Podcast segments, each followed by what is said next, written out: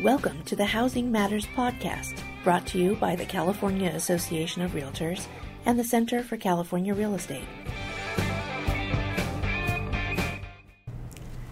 Hi, everybody. This is Leslie Appleton Young, the Chief Economist with the California Association of Realtors, welcoming you to the Thank Goodness It's Friday edition of the Housing Matters podcast. And I am here with Jordan Levine. Hey, everyone delighted to be um, sharing a, a, few minutes with Jordan to talk about some of the exciting things that are happening in the market, in the economy, in policy uh, in the next 20 minutes or so. So, Jordan, big news this week.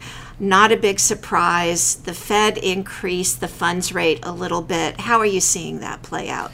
Yeah, so the Fed raised rates again. This is the second time in just a handful of months. I think they you know, potentially were trying to stick to their guns a bit more. Last year, they said they were going to try and raise rates four times, and you know, we didn't see anything all the way up until you know end of the year. This year, they said basically the same thing, looking at raising rates, you know, four more times, and they really you know came out swinging out of the gate. This is the second rate hike this year. Um, that said, the federal funds rate's still pretty low, and it looks like when you look out across the markets that uh, this was largely kind of built in already. The 10 year bond rate actually went down after that. Right, right. So much for the power of the Fed, right? It's you the know. expectations leading up to it that seem to drive the markets. That's right. And, you know, the mortgage rate followed. You know, we were up about 90 basis points overall at the start of the week, and over the course of the last five or six days, it's come right back down to about 4.2%. So, again, this wasn't a surprise to the markets, and it does suggest that we're just going to see that kind of slow and steady climb in long term rates, mortgage rates, rather than kind of rocketing up to five, five and a half percent. Yeah, well, certainly not right away. So, what is your take on how many more increases we could see between now and the end of the year? Well, if you look at the economic data, I think it supports at least one more. Um, I think we could easily get that three rate hikes this year and potentially four. We just got new jobs numbers, which were pretty robust, over right. 200,000 again. Right. Uh, and we also got some inflation numbers this week that showed that core inflation was again slightly above that Fed target of 2% that seems to give them the cover to you know make those rate hikes that they seem to really want to do. Right, and certainly the equity markets are very very happy. We've seen tremendous gains um, since the uh, election in November. What's your take on how long we're going to enjoy the uh, uh, heights that we're experiencing right now? Yeah, I mean, hey, it's great if you already own stocks, right. and you know the Dow up above twenty one thousand is you know all time high levels, and and there's no doubt that you know the equity markets are very optimistic. I just my concern, I guess, is that they could potentially be a little bit over optimistic. Uh, when you look at where earnings are at, they've been coming in positive, but right. they're not coming in gangbusters to the point where you'd expect to be pushing new highs in the stock market year after year now. You know, of course, it's all about future earnings right. and things like yeah. that. There's and, a lot of hope. There's know. a lot of hope that we're going to get uh, tax uh, tax uh, slash taxes slash that we are going to get uh, infrastructure spending that we are going to get uh, more jobs and more production in the country. So we're just going to see how this all plays out. Every day is a new adventure uh, with the Trump administration, and hopefully we'll all end up uh, being uh, even more uh, elated than the markets seem to be right now. We'll have to see. Yeah, exactly. I mean, we hope it really holds up, and so far so good in terms of the economic data. Um, you know, but again, we'll have to wait and see. I mean, rates can really impact the value of equities too. So I think that the market has kind of lost sight of that when they're discounting all those future profits right. they plan on making. Right. That, uh, you know, there's a big time value of money at, at five and a half or six percent interest rates. So. Well, and so tr- transitioning a little bit to one of the most interest rate sensitive parts of the economy, which is our industry, the real estate industry. We came out this week with our February uh, 2017 sales, and you know, when you look at January and February, we're definitely above uh, last year. I think we're off to a relatively um, robust uh, start. What's your take, Jordan? Yeah, no, I mean, it's been a really strong start, especially when you consider kind of our starting position, right? What's kind of amazing that you can create a, a 5% or a 4.9% uptick in sales activity when we're still very, very low on inventory from a historical standpoint. And so, um, you know, I've been worried about how long we could sustain this pace of growth in transactions, just specifically because of that. And so I think, especially from that perspective, you know, February and January were a really good start to the year. Yeah, and certainly there's a lot of uh, regional variation within California, but in general, if you slice and dice the numbers, what you see is a high end that's that's been pulling back. Those prices have plateaued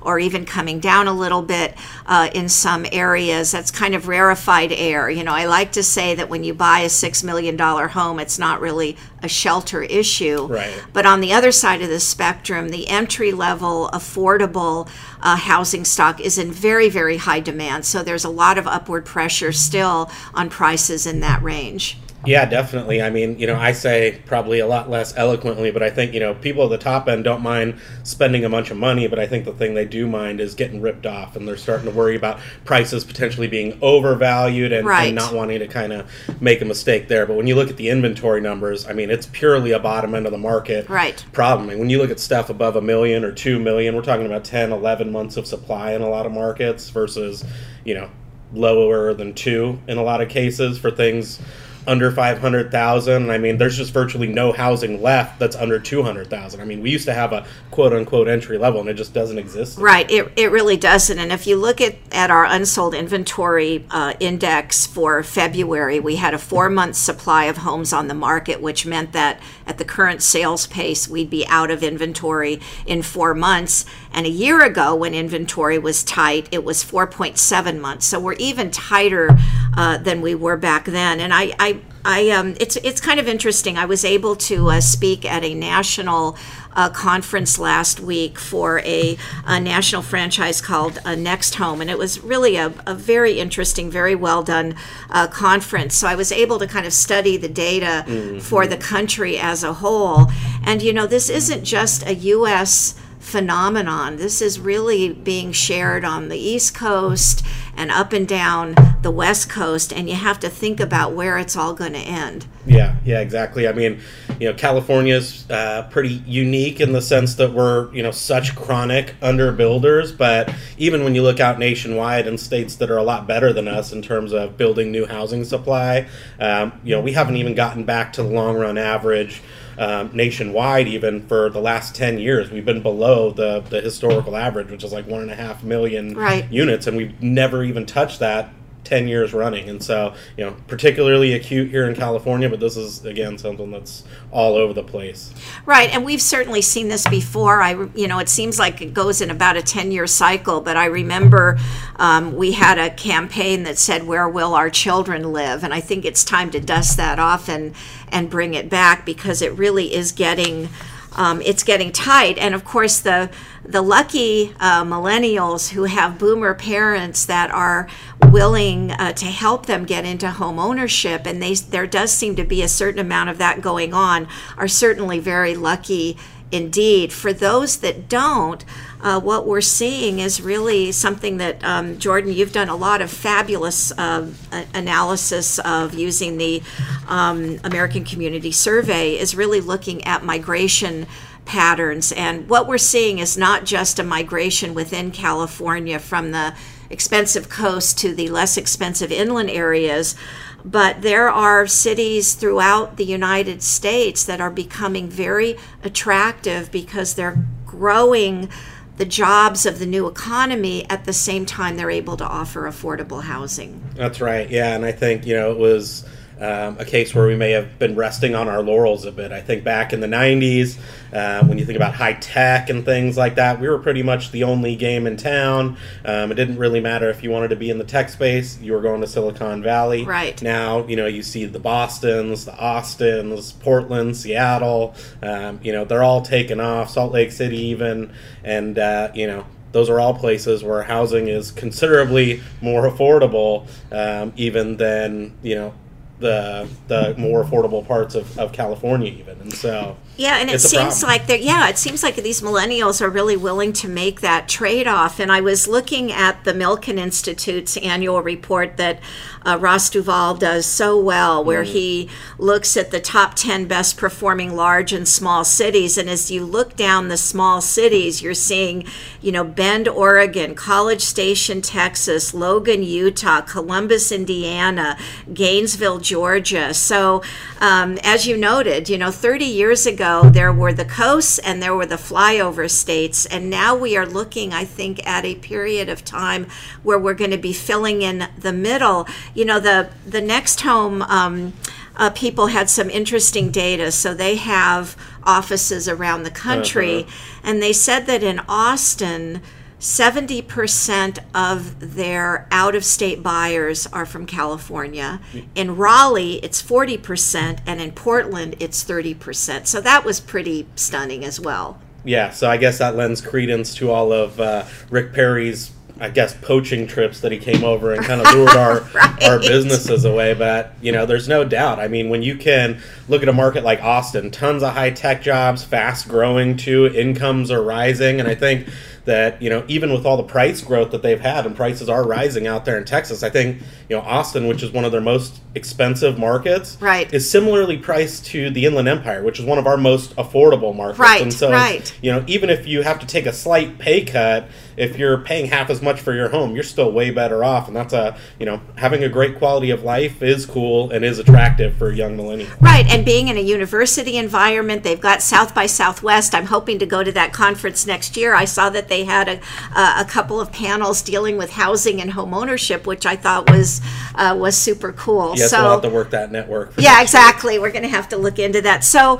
um, maybe we should just get back to just a few other things in terms of prices. So in February, the median home price for the um, state was 478,490 and on a year over year basis we're still in that kind of mid single digit range. That was about 7.6% above uh, February of last year. But how are we doing in the components of the market Jordan? Yeah so I mean when you look at where prices are going it's you know really kind of is mirroring what you see on the supply side. Again, when you look at the top end of the market, you're starting to see, you know, discounting. So actually sales to list price ratios are going further and further right. away from asking price um, and days on the market are are actually stretching out a bit. So they're staying on longer. You're having to discount a bit more to get them to move. Uh, whereas at the at the low end of the market, tons and tons of price pressure because there's no um, inventory, and so you get you know even more fierce competition for those listings, and you know that's what's driving most of this price growth. Right, and I think another factor uh, that we should probably mention are Chinese buyers. So we do a, a survey every year where we ask California realtors about their last closed transaction. And three years ago, 8% of them said, My buyer was not a U.S. resident. Right. And three years later, it's only 3%. And that drop is really being driven to a large extent by, by China that has gotten serious about their capital controls. It's 50,000 is all you can get out. And I think they may even be uh, reducing that. It's harder to get your whole family to contribute and get enough to pay all cash in in some of these Tony areas. So I think that that has also had a disproportionate impact on some specific areas within the state. Yeah, definitely, and I think you see that especially down here in the San Gabriel Valley and things like that, where you know those kind of investor-driven sales have really seemed to, to dry up quite a right, bit. So. Right, So um, I guess the other thing I wanted to ask you about, um, Oscar. Um, Jordan, um, because we haven't had a chance to talk this week, is you were at the um, NABE conference, the National Association of Business Economists, back in uh, Washington looking at policy. And I'd, I'd, really be interested in hearing some of your key takeaways from the conference. Yeah, definitely. It was a, a great conference. Usually I kind of go in there feeling like I, I know what's coming down the pike and know what to expect. And so it's more to catch up with other economists and see what's going on in their industries. But this year it was just so many question marks out there as we talk about, you know, every couple of weeks on here, but uh, lots of focus on how we can get that growth to 4%. I think a lot of the things that we're seeing in the stock market, in terms of you know even interest rates, and the Fed's outlook is predicated on um, you know an accelerated pace of economic growth moving forward. We're going to create more jobs, and so uh, one of the most interesting things that I think we saw was a panel where they talked about how policy, you know, how effective policy essentially can be at speeding up the pace of growth in our in our economy. And actually, uh, we had one of the the heads of the White House uh, budgeting group under Obama, and he was doing a panel with another guy who was a more um, conservative oriented economist. But they generally had a consensus. And some of the things I thought that were really interesting was just the magnitude of how much of this policy can really do. So they said, you know, if we did comprehensive immigration reform as it was envisioned back in 2013, which I guess we're thinking about doing the opposite of what that was, but that would have added, you know, 0.3% to growth. So maybe takes away 3% if we, you know, have a lot more. Um, right, because we've got a pretty tight labor market. I mean, that's one of the issues is just the demographics. Are they there to support 4% growth or not? Yeah, and, and you know, the National Association of Home Builders was there, and those guys were up in arms um, about potential deportations because they're already really buttoned up against some pretty steep wage increases and a lack of available workers, and and that's really holding back construction right. as well. Um, so you know that's one. But even if you did the the kind of tax reform, um, you know, instituted a bunch of better terms of trade, we did the infrastructure thing. I mean, you add up all these different policy levers that folks are talking about in Washington right now, and they still only add about 0.7, 0.8 percent. So we're running you know about 1.9, 2 percent growth right now, and so that uh, means uh, so that we'd be lucky to hit three, probably if, if everything goes well, and that's right. kind of a best case scenario. Um, and so, you know, again, coming back to where where the stock market is and and asset values and things like that, it's just I, you know, I worry that we potentially have gotten ahead of ourselves when even if we do everything right, we're looking at only three percent, not four percent growth, which is really what you know folks are banking on in terms of closing those long run output gaps. Right, and I mean, three percent sounds good. I mean, we've been below three percent for the last eleven years, so uh, we'll take it. We'll hope for more, but um, we don't want to be overly negative, but it is going to be um, a little bit of a stretch. And I want to just say a few things about. Um, about California in particular from the perspective of uh, the California Association of Realtors. You know, we're looking at the repeal and replacement of the Affordable Care Act, Obamacare, and we're also looking at the immigration deportation um, nexus. And both of those things could potentially have huge impacts on the California state budget. So if you're looking at a $10 billion deficit or maybe significantly more, we're concerned that you're going to start looking at things like a tax on services right. or transfer taxes or things that will make housing in California even more uh, expensive. So we've always got um, our rational realtor party hat on, kind of looking at these policies with respect to what impact is it going to have on the California housing market. And I think the the bottom line is we're just not sure. We're really just everybody's kind of waiting to see how things play out. That's right, but there's no doubt that California gets a lot of aid, you know, coming in through Medicaid, infrastructure, all kinds of stuff uh, from the federal government. And if that dries up, you really put the state behind the eight ball and they start considering new ways to generate revenues and and there everybody's on the chopping block right right and you've got employment in the agricultural heartland in the whole middle of, of, of california that would be impacted by lack of uh, of, uh, of workers. So um, you know, it's it's a whole new day. It's a whole new ball game, and we'll just kind of have to have to see how um, how things go. I don't. I want to end though on a, on cer- certainly a, a, positive note. You know, the the Bay Area economy. Uh, in particular, is the strongest regional economy in the country. Right. You know, it has the fastest job growth in the high wage earning um, uh, sectors, um, and we are attracting millennials who are highly educated and, and so on. So um, you can't really discount that. And, and I think with respect to Silicon Valley, the other thing that we really haven't touched on yet, but maybe should just say a few things about our uh, trade policy, trade reform, uh, renegotiating trade uh, trade deals and the possibility of trade wars because Silicon Valley is very vulnerable um, to that, as are retailers. I mean, you've had sure. Walmart and and some of the other national retailers very concerned about the uh, border adjustment right. uh, border adjustment tax. But I, I do think that we have to keep a really um, a fine eye on how uh, trade policy is going to hopefully um, help but maybe hinder uh, what is kind of the heart of, of, of that Bay Area economy. Yeah, there's no doubt. I mean, I think that's one of the things that gets lost in all of these trade discussions. The focus is on, you know, heartland, Rust Belt type manufacturing jobs, and we do have a big uh, trade deficit in terms of manufactured goods, but I think, you know, it's important to remember that we also have a huge trade surplus in terms of services going abroad to the rest of the world. That's all of our IT services up in the Silicon Valley, professional services, accountants consultants, business consultants, um, and so you know cutting back on trade or, or restricting those imports from abroad.